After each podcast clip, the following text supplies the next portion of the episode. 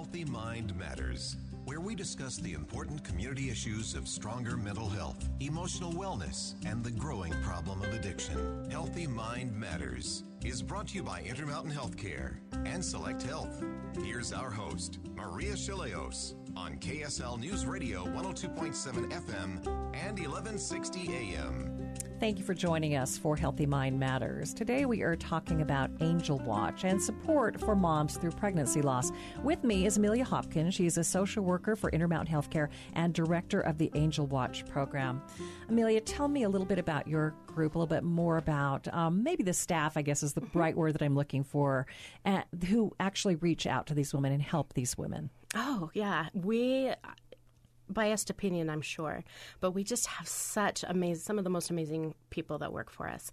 Um, all of our areas have social workers in them that are trained in grief and loss. Most of them have spent five, ten, or more years with um, specifically in labor delivery with people who are losing their babies um, during that really, really tough time. Uh, everybody gets that kind of training when the Angel Watch program. And then we also have nurses who either have backgrounds in labor and delivery or NICU so that they understand a little bit about what um, physically these moms are up against um, when they're carrying these babies. And, you know, some of these moms come back and say, the doctor keeps saying this word and I don't know what that means. Then there's a nurse that can say, here's what that means.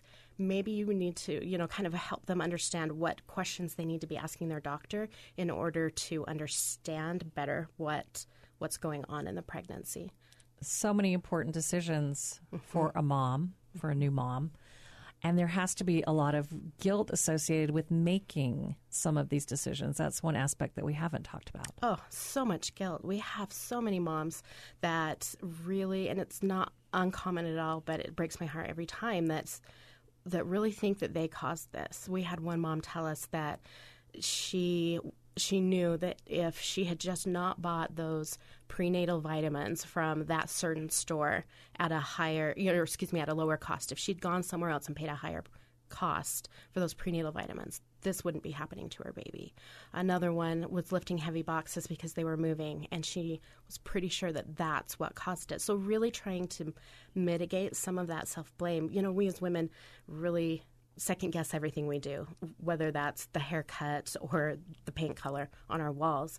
Um, but to second guess yourself in some of these really difficult, big decisions, that's that's a hard thing. So we try to help people come to a place where that self that self doubt and that second guessing isn't going to to creep back in and cause damage.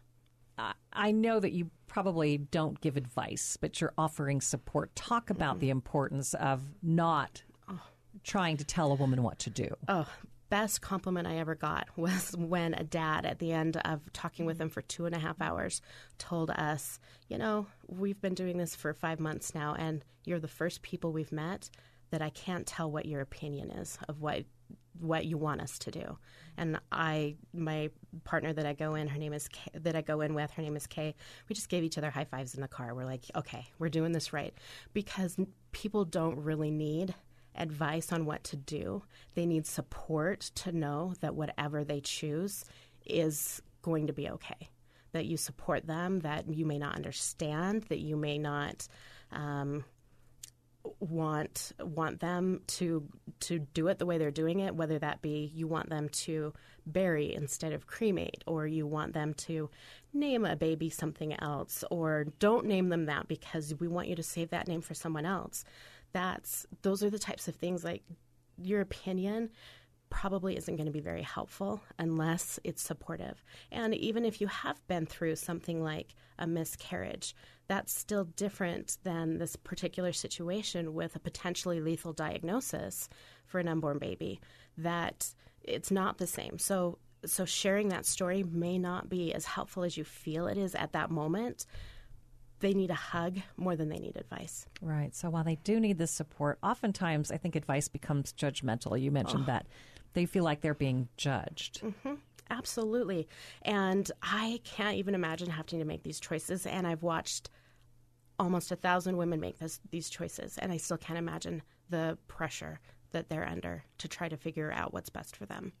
I was really moved about what you were talking about that this just isn't the mom that's impacted by this. Um, the entire family, the grandparents, uh, the husband, how the husband is impacted differently mm-hmm. than mothers. And talk about the family for a second and talking to children about what's mm-hmm. going on with mom's pregnancy and how you try to help with that. Okay.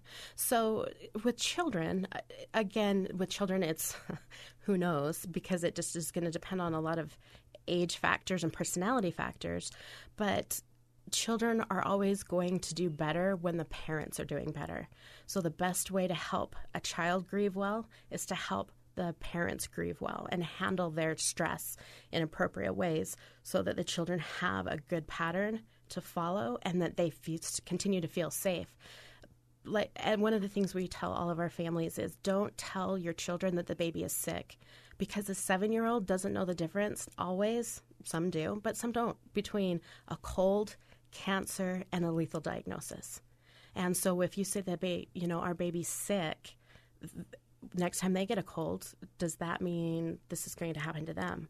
Or if grandma is sick, does with cancer, but you leave off the cancer word, does that mean the next time someone falls and breaks their leg that it's a life and death situation? But also giving them permission to cry. It's okay to cry in front of your children. It's okay to let them know that it it's you're really sad that their baby brother or sister isn't going to be able to come home, but that you are so glad that they are there that they do help you feel better, but that it's not their job to help you feel better as the parent, but they do make you happy so that the child doesn't feel like this is something that's happening to them, that they are a part of it. And if they want to be there, if you want your kids to be there in the delivery room, great. Prepare them for that. Don't just throw them into the middle of it and have it be a chaotic experience for them. Right. How do you prepare them? What does that conversation really look like? you know, it looks different for every every family. Every social worker's pat answer is it depends. but right. um, so I think every doctor's answer is that. I would say, how long am I going to, is it going to take for me to recover? Well, it depends on infection or it depends. I, I think that it does mm-hmm. depend. Yeah, it absolutely depends on age and maturity and so many different factors. But there's a there's a grief a grief specialist. His name is Alan Wolfelt, and he's he's kind of an older school, um, but he has some great things that he says um, that apply to helping children in grief. And one of the things he said is, if a child is too young to walk into the funeral or walk into the um, well, if they're old enough to do those things, then walk with them in, into the funeral or into the hospital room. If they're too young, then you should carry them. And I think it's a great analogy for saying, you know, they may not understand it, but but it's okay to do it in a healthy way to expose them, to prepare them. Mom may have a nasal cannula. Mom may have some type of an IV in her hand and talk about that. And also tell them about the cool buttons that are on the bed. And they can get like free cups of soda or juice or something so it's it's kind of the bigger picture, not just the little picture of the scary stuff. And give them permission. If they don't want to come in the room, that's fine. They don't have to. Maybe they only want to see their baby brother or sister on a picture of the cell phone. Maybe they want to hold them, but they don't want to unwrap them. They only want to see their toes or they only want to see their hands. And that's okay give them permission to kind of set it at their own pace. And then don't be surprised if they're crying and then literally 10 to 15 seconds later they're saying, Hey, didn't you say that there's a cafeteria here with um, some donuts that I can go get? That's normal. They also have breakers in their heads that you can only handle grief for so long before that breaker flips and they change topics. They just want to keep going with something else. It sounds like a lot of what you do with children is ask questions of them and how they're feeling and what they are comfortable with. Very, is that right? Yeah, we ask a lot of questions and then we do activities because kids don't want to sit and talk. That's not how they process things. They do it through play. So we may go um, build little boxes and decorate boxes that they can write notes to their baby on and slip them inside. And then that box can be buried with their baby or go to the NICU with their baby. Or they can give that those notes to their baby when their baby comes home. Maybe it's um, taking a paper plate and drawing the mask on the outside? What does your face look like on the outside? But what does your face look like on the inside? What does that feel like to you? Or, you know, what do you want to do with your baby brother that you might not get to do later? You want to make sure he knows what a chocolate chip cookie tastes like? No problem. You and mom sometime are going to go do a chocolate chip cookie run, and you're going to go to three different places or try two different cookie recipes, and you are going to build a memory where your baby brother, you get to do something for your baby. Um, whether that be testing different flavors of chapstick, eating different foods, going to the siblings' soccer game, whatever it is, maybe that baby gets to go cheer for their older sibling at the basketball game or the dance or whatever it is. Wow. You have come up with just so many wonderful ways to help a family work through this grieving process. Thank you. We love what we do. Um, it's definitely a conversation killer when people say, What do you do for a living? But it is, you always feel like you make a difference. And we're privileged to be able to feel that way about what we do. All right, we need to take a break. And you're listening to Healthy Mind Matters on KSL News Radio.